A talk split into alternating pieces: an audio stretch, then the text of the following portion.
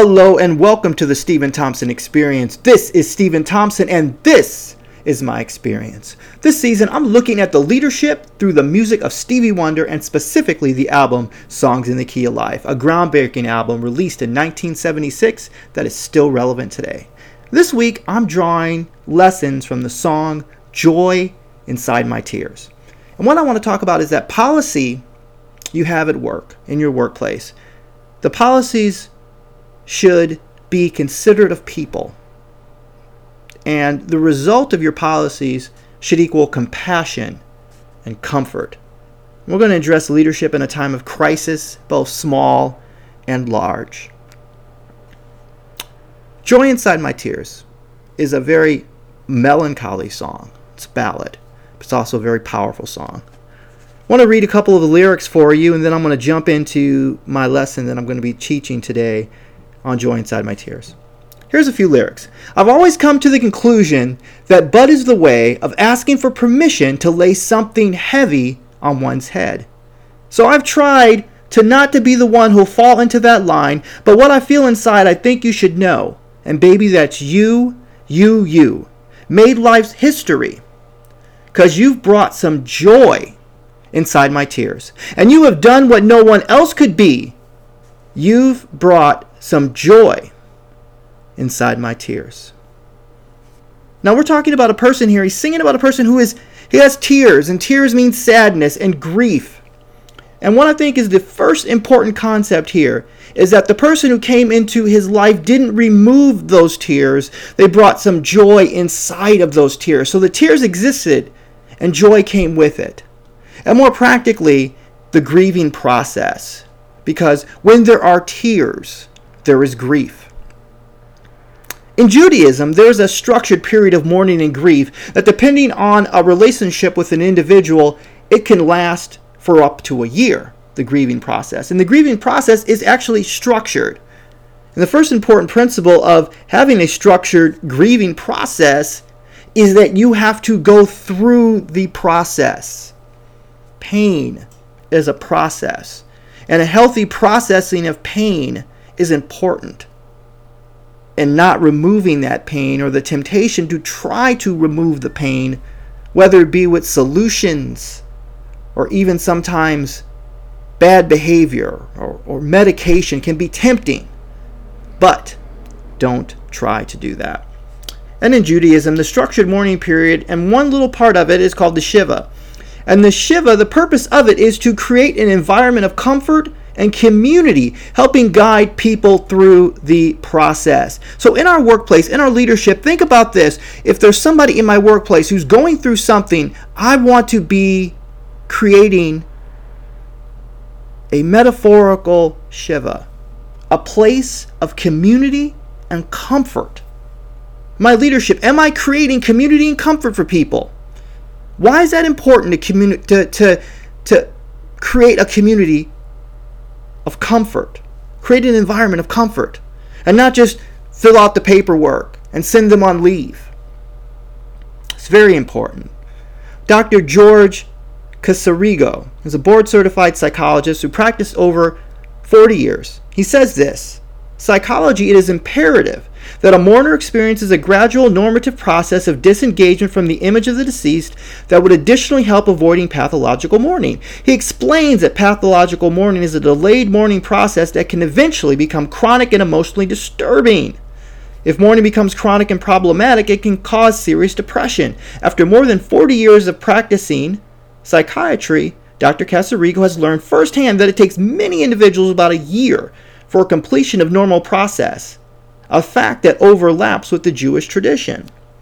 So it's not just that the mourning process on a neurological level takes a year only for a person who is Jewish. No, it exists on a neurological level for all of us. For everybody who goes through some sort of pain or some sort of tragedy in their lives, it takes time for you to process that pain, to go through that pain, and to heal from that pain. And if we don't take time to at least acknowledge that, you could end up hurting people, hurting the people that you lead unintentionally. And how do we do that? Well, we know we do that by putting deadlines, putting goals, Do more work. Forget about the pain. Come to work. Work through it.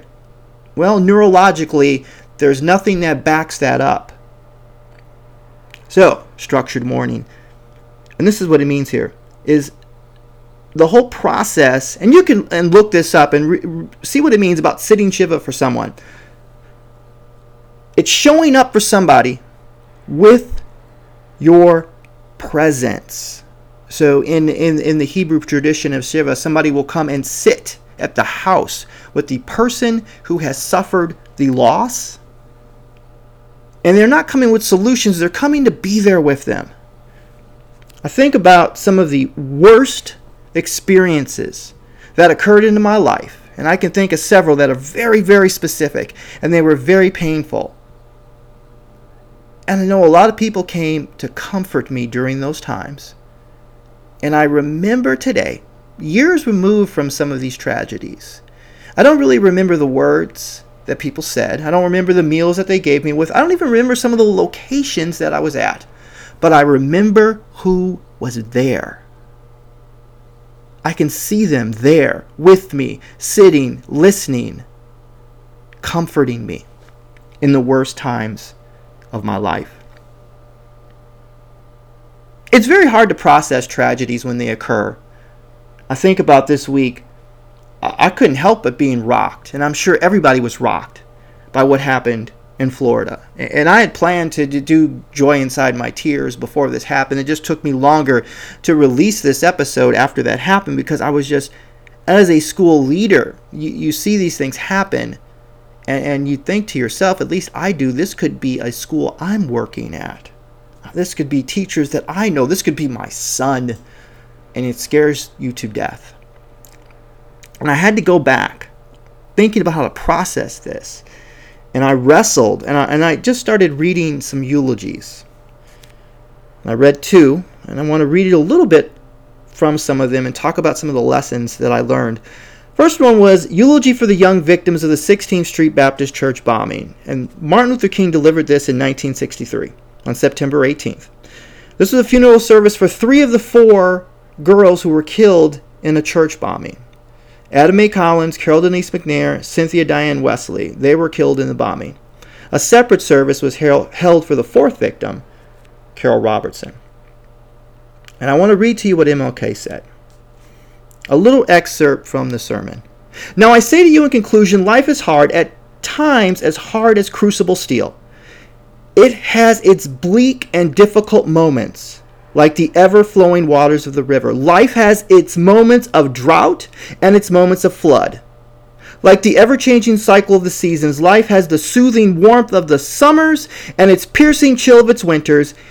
And if one will hold on, he will discover that God walks with him and that God is able to lift you from the fatigue of despair to the buoyancy of hope and transform dark and desolate valleys into sunlit paths of inner peace. And so today you do not walk alone.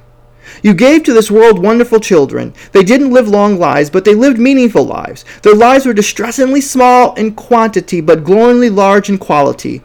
And no greater tribute can be paid to you as parents, and no greater epitaph can come to them as children than where they died and what they were doing when they died. Take away from this don't allow people to walk through pain alone.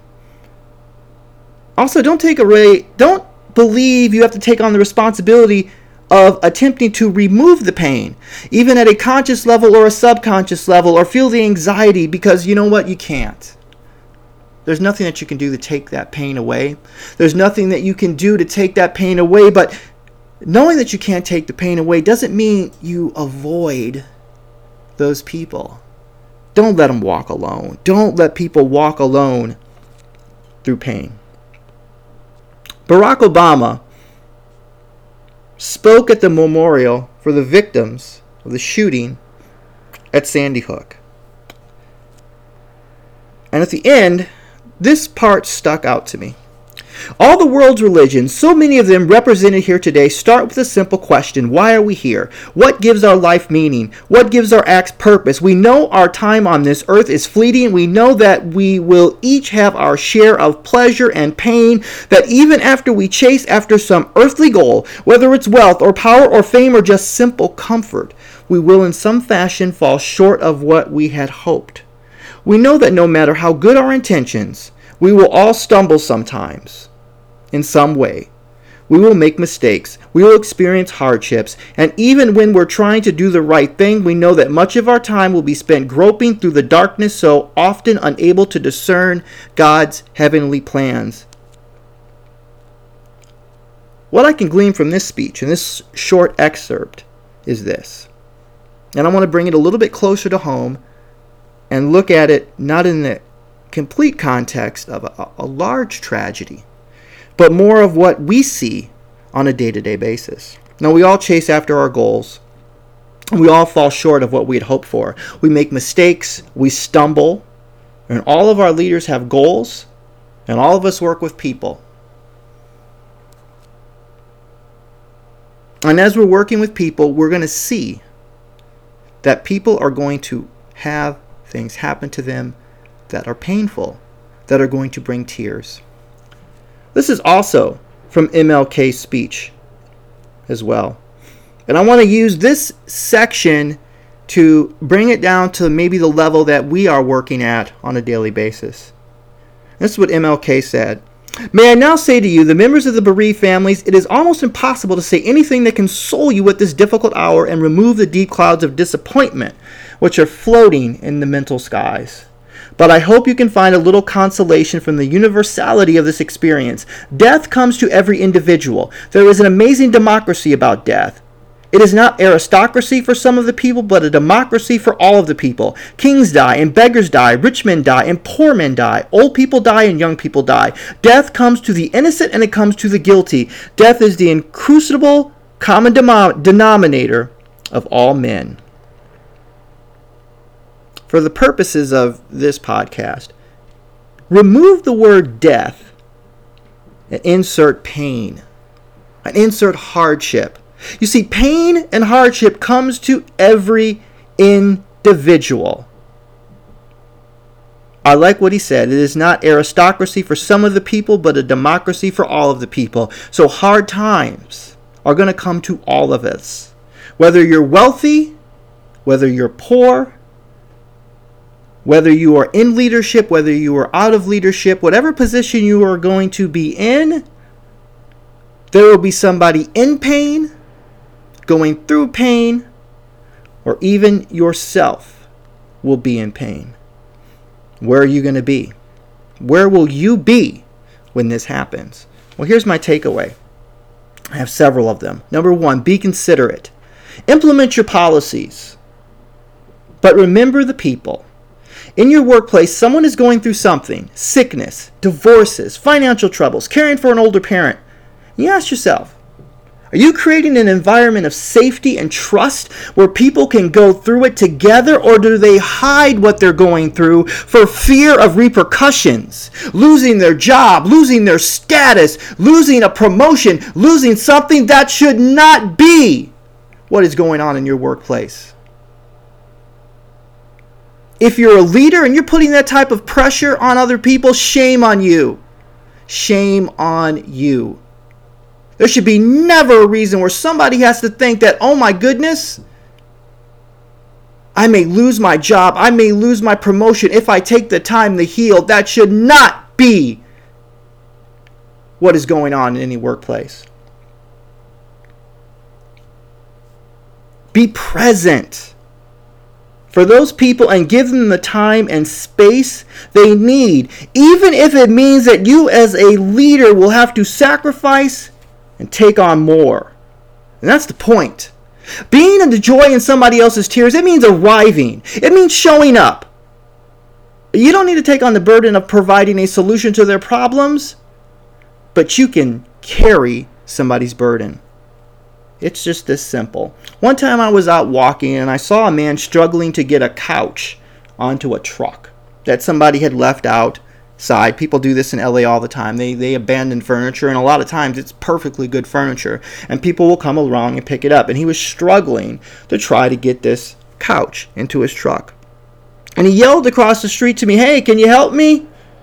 Now, what I didn't do, I didn't pull out my phone and said, "Hey, you can call up a mover." Uh, I didn't pull up a website and say, "Well, here's a here's something on simple machines." where you can design levers and pulleys and get the couch up on the truck yourself. I didn't pull up a YouTube video. You know what I did? I walked over and I helped him lift the couch. And that is what you can do. You can carry somebody else's burdens.